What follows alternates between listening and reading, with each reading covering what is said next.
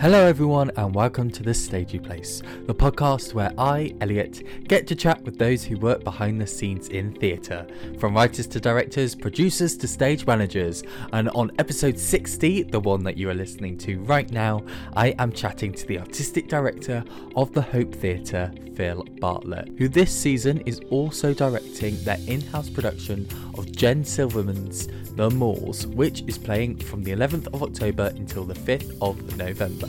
I'm incredibly excited to come and watch this production, and you'll find out why when you listen to this interview as we talk a little bit about the staging for the production itself.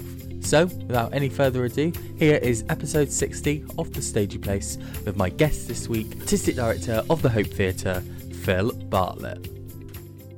Hello, Phil, and welcome to the Stagey Place. How are you doing today? I'm really well, thank you. I've just finished a morning of rehearsals for The Moors, which is the next show we're doing in house at the Hope Theatre. We're on week two now of four weeks of rehearsals, and it's going well. Yes, because Phil, you are the artistic director of the Hope Theatre in London, and like you just said there, you are bringing Jen Silverman's The Moors to the theatre, and you are currently in rehearsals. How is everything going so far? Yeah, they're going really well. So, The Moors is a play that I've wanted to direct since I read it a couple of years ago now, when I applied to take on the job at the Hope of running the building as the artistic director, it's one of the plays I've mentioned to the, the board when I was when I was applying for the job. So it's been a year now I've been working there, and it's really exciting to be sort of finally putting it putting it on yes, it is really exciting that you are bringing the production to the Hope Theatre, and I'm really looking forward to talking more about the production later on in this episode. But first of all, Phil, what I want to know is how did you find your way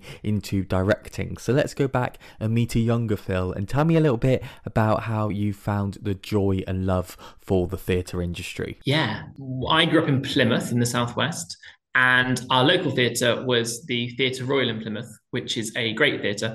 And I remember six or seven or eight year olds, like lots of people to the, the pantomime. I remember often Brian Conley was uh-huh. in pantomime as, as Buttons, or whatever the, the kind of comic lead was. And I also remember uh, Danny LaRue, the drag queen who's now passed away, performed there once or twice. Uh, and I remember sort of going to the pantomime and, like lots of people, you know, the the spectacle, you know, the costumes and the glitter on the set and the songs and the way that panto changes how you feel. Right, you walk in feeling stressed or depressed or like a a normal day, and you're transported to you know um, Cinderella's castle or, or whatever you know yeah. and, and that, that's really exciting so my earliest kind of theatre memories are very much going to panto essentially from that then I got involved in local Amdram, like lots of people, and then did an English degree. But my English degree, I was very much sort of thinking, I'll do this as a way to sort of keep reading plays and get involved in the college drama society and all those things with a sort of view of, of becoming a director. I think i'd realized quite early on that i wasn't a very good actor and that maybe my skills were better suited to to being off stage. Yeah and so when you decided right directing is exactly what i want to do this is the pathway that i want to take what was your first chance or credit as being a director? I'm not sure i'd call it a credit exactly uh, because it wasn't professional work but when i was at secondary school i was really lucky to be involved. Trip trips where you, you, go abroad for a few weeks and you you get to sort of visit a foreign country. And yeah. my school it was a trip to go to South Africa, Amazing. but to go on the trip to raise three thousand pounds, which was a lot of money. And so I was sixteen and we did lots of like washing cars to raise money, raffles, bake sales, and stuff. Um, but we also, me and my friends, we decided to put a musical on, which of course is not a very smart way to make lots of money. And we begged and borrowed and stole everything. And we staged a production uh, by Jeeves, which is the musical that Lloyd Webber wrote with um, Alan Ayckbourn, that famously flopped and then got revived and sort of flopped again in the new version and made some cash from that. And I think that gave me the sort of bug to sort of direct and and produce yeah yeah, and now you are the artistic director of the Hope Theatre. Was that something that you always had planned in like your trajectory of your career? Yeah, it's a it's an unusual role uh, insofar as I think there's not like one clear path you go on to become an artistic director. When I was about 24, I was really lucky in that I applied to be the resident assistant director back in Plymouth at the Theatre Royal. They ran a scheme for about five or six years where each year they would take a sort of young uh, theatre maker, director, and give them 12 months in the building where they'd sort of be able to to assistant direct on, on shows that were happening in the drum space, like new writing yeah. often, and also generally get a sense of what it was like to run a building. The person running the building then was uh, Simon Stokes, who's a great, great director and artistic director. And so I did that for sort of 12 months. And that really solidified for me that running a building was a thing that I, I was interested in doing. I think if you run a building well, and who to say what well is, but but if you run a building well, it can be a force for good in the community and in society. That's kind of excited me ever since. And then the job at the Hope was advertised summer 2021. I just finished lots of uh, work at drama schools and universities, and it was the end of the pandemic, so it was a weird time still for sort of getting directing work. And I just thought maybe it was a sign. So yeah. I applied for that and somehow I got it, which is lovely. So yeah, I've been there for sort of 12 months now and it's been lots of fun. Yeah. Yeah. And what have some of the highlights been so far for you as the artistic director? I think the highlights really are, are so many insofar as the, the job is really varied. And, yeah. and that's the best bit about it because we're a pub theatre, it's 50 seats in a in a little black box room above a above a pub. And and that intimacy is absolutely part of like the joy of that space. It was turned into a, a theatre space about 10 years ago. Before that, it was like the overflow dining area.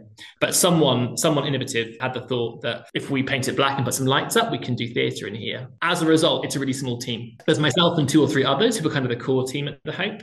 And so my job doesn't just involve meeting artists and sort of programming what happens in the space, yeah. but also it's doing the budgeting. It's looking after like having paper towels for the toilets. You know, it's yeah. doing the social media and the marketing. It's a really varied role, and that yeah. I find really interesting. It's definitely been like a boot camp almost for learning how to do all these different parts of of running a building. Yeah, let's just talk a little bit about the programming at the Hope Theatre. How do you decide what you want your seasons to look like? Have you already got something in mind, like a year or two in advance, where you're like, I want to focus on this for this season that we're doing at our establishment? Yeah, so when I took over, we now program like four times a year, sort of spring, summer, autumn, winter. And on one level, variety is really good. Like you don't want all your stuff to be the same, or you'll find your audiences get bored of that. The things we tend to look for is we like stories that are dramatic, which sounds obvious. You know, there are there are lots of performance spaces in pubs that might do like stand-up nights, or might do kind of improv nights, or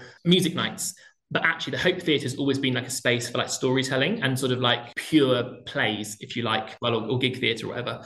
So we're looking for like proper bits of theatre stuff that's not that's not film that's not stand up but it is theatre. So yeah a, a, good dramatic story is really important. And then i like stuff that is somehow surprising where like in the first five minutes you can't tell where it's going you know? No. it might be that's to do with like plot twists or it could be it's to do with the style of the piece kind of shifting throughout. Stuff that somehow will keep the audience engaged because it's not immediately apparent what you're watching. Oh it's the new Fleabag or oh it's the new Hamlet or whatever. And I guess then finally we, we look for stuff that has something to say about the world we're living in now which again is, is kind of all good art right? Yeah. but yeah finding stories that aren't being staged just because the company want to put on Hamlet because it's got some juicy lines in, but stuff that has something to say to kind of connect with audiences in 2022. We're also like with, with the winter season that's being announced in a, a month or so's time, we're also we're very aware that at the moment people are feeling this kind of cost of living crisis, right? There's there's a bit of a crunch that's coming. So we're very keen to kind of find ways that we can support theatre makers. Lots of people that bring work to the Hope are emerging, kind of quite yeah. young or, or you know kind of quite green theatre makers and it could be one of, the, one of their first jobs they're doing after drama school, or they'll be kind of young producers that haven't got hundreds of credits or millions of pounds in the bank. So we're looking for ways we can support theatre makers and keep the costs as low as possible. Ways we can support audiences too, because of course ticket prices, the higher they go, the less kind of um, accessible the, the yeah. work is people and also the local community it's ways that we can not just be the hope theatre as a kind of closed bubble but we can be the hope theatre on upper street in islington as part of you know um, london and, and how we can be engaging with the local community so yeah. that's the thing that particularly this season we've been thinking about what can we do to engage with those kind of different groups and, and help them out yeah, and obviously the Hope Theatre are now staging the Moors this autumn. And am I right in thinking that the whole cast are made of recent graduates? Yeah, that's correct. Yeah. So we, it's a cast of six. And um, we made the decision, myself and the producer Ella, that we were going to try and cast pandemic graduates, if you like. Yeah. So people who had finished their full time training since March 2020 when the pandemic sort of started. And that was partly born from I've taught lots in drama schools and universities, and I was teaching through the, the pandemic, the kind of the really the really rough bit of the pandemic. Yeah. And it just felt like I was really trying my hardest I could to make sure those students had a sort of comparable experience. But yeah. of course, I'm sure some courses like maths or science, there'll have been disruption. But if you're doing maths, I imagine if you move your lectures online, the maths doesn't change. But actually, of course, you know, theatre in its purest form is is people in a room sort of interacting and telling a story.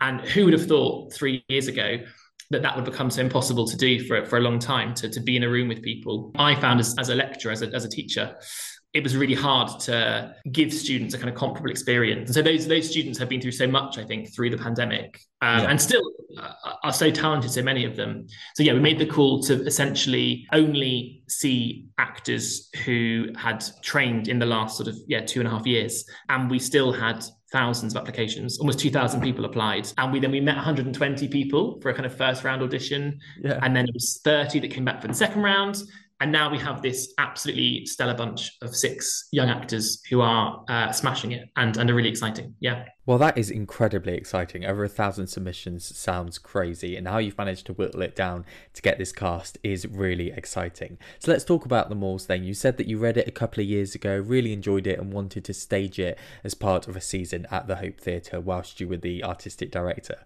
Tell me a little bit about the show and the story, and why you think you wanted to stage it for this season at the Hope Theatre. Okay, so The Moors is, as you mentioned earlier, part inspired by the the letters of of Charlotte Bronte, specifically yeah. one of the Bronte sisters. And the setup, I suppose, is it's set in this ancient mansion out on the moors. I guess the Yorkshire moors, probably. It's not specified, but probably the Yorkshire moors, yeah. uh, where the Brontes grew up. And in the first scene, this young woman who is a, a governess, an educator, uh, she arrives at this mansion. She's answered an advert to, to come and educate the, the child of the house. And she arrives at the mansion and she's greeted by these two rather strange sisters, and the, the maid of the house is also very, very odd, and the family dog. But there's no sign of the child she's supposed to be educating. Okay. And so from the very beginning of the play, there's this sense that something's not right. And I won't give too much more away, but but yeah. from there, this really juicy, quite dark, occasionally quite surreal story sort of develops. It involves a series of characters who are in different ways trying to kind of improve their circumstances or expand their sort of understanding of what's possible for them. And there's this sense that actually to get ahead in this very kind of bleak landscape of the moors, magnificent but quite bleak and merciless, these characters have to be quite cold-blooded and quite ruthless. It's a juicy plot. The writing's really, really good. Jen Silverman, the writer, is a really exciting, still quite young American playwright. And it opened off Broadway back in 2017. It's mm-hmm. been done quite a lot around America, but this will be the first professional production in the UK. It's really exciting to have it at the Hope, and it's really exciting to be working on it with these really talented young performers. So one of the reasons I wanted to do it at the, at the Hope is the Hope, as you'll know, is an intimate space. It's yeah. 50 seats in this small room, and it's quite a big play. This it's 15 scenes, one five, and they take place in different rooms of this mansion and also out on the the moors. It's kind of this endless landscape on the moors where the, yeah. the hills and the skies kind of roll forever, and sort of confining that within the space of the Hope really excited me as a challenge. Yeah. I think it will create a sense of slight claustrophobia deliberately for the audience. We're staging it like an installation. The character will be in the space with the audience for most of the performance, and it will feel a bit like the audience are sort of trapped in this unusual, harsh, slightly weird landscape with these characters. So I think it should be quite a quite an intense experience for the audience. And certainly, it shouldn't be theatre you can sort of fall asleep in in the back row. Yeah. Um, I think they'll be kind of on their toes the whole time. So, giving the audiences a really unusual experience is one of the things that that excites me. Yeah. That all sounds incredibly exciting. I really do love the intimacy of theatre spaces, especially pub theatres, because you are right there in the midst of the action of the story. And to hear like an installation type, you know, performance going on at the Hope Theatre is also incredibly exciting and something that I don't think gets done that often and something that I've also really missed since the pandemic. Like I'm glad that we're now doing that again and you're staging the Moors as an installation type piece at the Hope Theatre. That's incredible. So before we move on to advice, Phil, what I'd love to know is who the rest of the team are on the Moors. So do you just want to give them a little bit of a shout out? I'll try not to forget anyone because um, yeah. they're all brilliant. Um, so it's a, it's an in-house production at the Hope, and we've brought in lots of brilliant creatives and production team to make it happen. The set and costume designer is Sophia Pardon, who I've worked with once before in a production at the Barn Theatre. She's brilliant, and the model box that she's put together for how the space will hopefully look is is really really exciting. We have this idea that it's like we're trapping the audience inside this mansion, yes, but mm. it's a bit like also the moors outside are starting to invade, and so it's there's you've got bits of you know soil on the floorboards coming through the floorboards, or you've oh. got branches coming through the windows and things. So the, yeah. the set looks really, really exciting if we can pull it off. So yeah, Sophia is doing set and costume design. Julian Starr is doing sound design. He's just finished doing Rose Park Theatre, which was brilliant. Yes. And then we've got the lovely Jonathan Simpson, who is doing the lighting design. So it's a really, really strong team. They're our main creative team, yeah. And it's a real team effort, this one um, because it wants it to feel quite installationy. Yeah. It really is about like sound and lights and costume and staging and the act performances kind of all coming together in this tiny space that is the is the Hope Theatre. Well, Phil, everything that you were saying about the production sounds incredibly exciting, and I really hope that I can make it to the production at the Hope Theatre whilst it's on. So, Phil, thank you so much for coming on to talk about the production. I absolutely love hearing everything that's going on with the Moors. We're now going to move on to advice that you may have for young younger people. So, Phil, you work as a director and are the artistic director of the Hope Theatre. What advice would you have for younger people who may also want to delve into the career path of becoming a director in the theatre industry? I get asked this question quite a lot. Yeah. It's a really good question. And I always like struggle with it because it's a really tough industry. And so I suppose the first thing is you have to have like a fire within you that it's a thing you really want to do. I mean, like professionally you want to make this your career because if you're going to go for it you have to really kind of really go for it. If you've made that commitment i suppose then as a young creative it's about seeing as much stuff as possible. And obviously there's there's always barriers financially in terms of like paying for tickets and things but it's about also keeping your nose to the ground. Can you find ways to get cheap tickets to get free tickets to see things with your friends that are maybe cheaper um, watch things online? But i think it really is when you're starting out about seeing as much stuff as possible and not just seeing stuff at venues that you know you love. You know, maybe perhaps you love well the Hope Theatre, let's say. Mm-hmm. Come to the Hope, absolutely, yeah. but also make sure you're going to the National Theatre, to Soho Theatre, to the Bush Theatre, to a regional theatre when you're out of town, back in your hometown, perhaps. Yeah. Um, see opera if you can, see ballet if you can, see some weird performance art in a in a cupboard if you can. Like the the more stuff you can see, the better, because then you'll start to work out what you like and what you don't like on the most like detailed level you can you know? Yeah. just say well I, I, like new writing is fine but what kinds of new writing? What kind of writers do you like? What kind of structures to plays do you like? Which directors work do you like?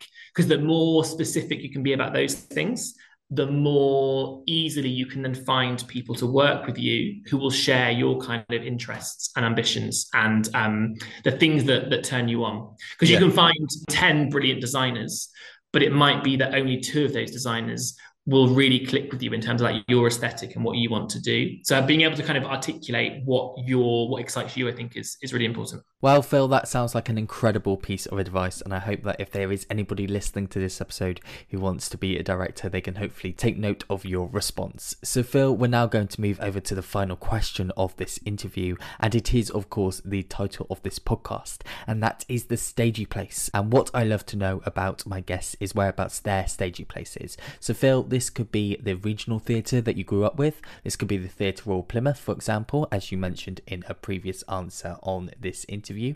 It could be the Hope Theatre, where you are now the artistic director and are directing the Moors currently. Jen Silverman's The Moors having its UK premiere this autumn. Or it could just be the place where you feel the most creative in the theatre industry. So, Phil Bartlett, reveal to me and everybody listening to this episode whereabouts is your stagey place? Eliott, my stagey place is the Drum Theatre, which is the studio space within the Theatre Royal Plymouth. And so it's, it's the smaller of the two spaces, the studio. Yeah. And when I was about 15, 16, 17, it was programmed by a brilliant guy called David Prescott, who's still very much around Plymouth doing brilliant things, along with Simon Stokes. And they had, I think, an astonishing program. Given it was Plymouth, which is my hometown, I love it, but it yeah. wasn't London. They had work coming from companies like Paines Plough. They had work coming from the Royal Court. They had work from exciting writers like James Graham was writing original work for them. They had work from Graeae, uh, so a production that Graeae did of Blasted, the Sarah Kane play, which yeah. just blew my mind. And the fact that was happening in Plymouth really excited me. And I, as, as a boy from Plymouth, seeing all this really high quality, exciting, often quite kind of boundary pushing, or certainly kind of top level sort of work and new writing in particular, new stories, that really sort of stoked the fire of my interest in, in working in theatre. So yeah, the, the drum theatre will always remain for me my stagiest of stagey places. Amazing. Well, Phil, thank you so much for coming on to the Stagey Place today. It's been an absolute pleasure to talk with you about being the artistic director of the Hope Theatre, as well as your upcoming production of The Moors, which is happening from the 11th of October until the 5th of November. Phil, thank you so much once again for coming on to the podcast. Thank you for having me. And there we go, that was my interview with the artistic director of the Hope Theatre, Phil Bartlett. I'd love to thank Phil so much for coming onto the stage place, for taking time out of his lunch hour as we recorded that episode.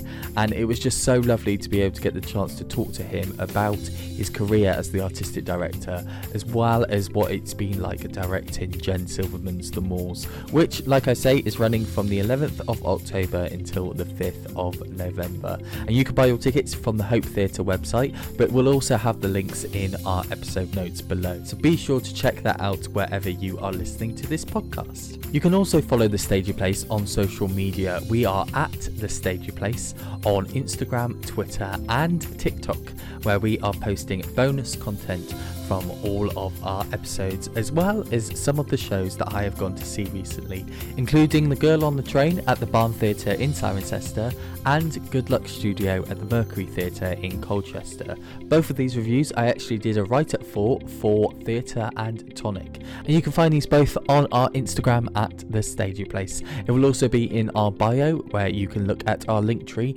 and everything is on there, including where you can listen to this podcast. And on that note, that is everything for this week. So until you hear from me next, I hope you are keeping safe and you're having a stagey week. Goodbye.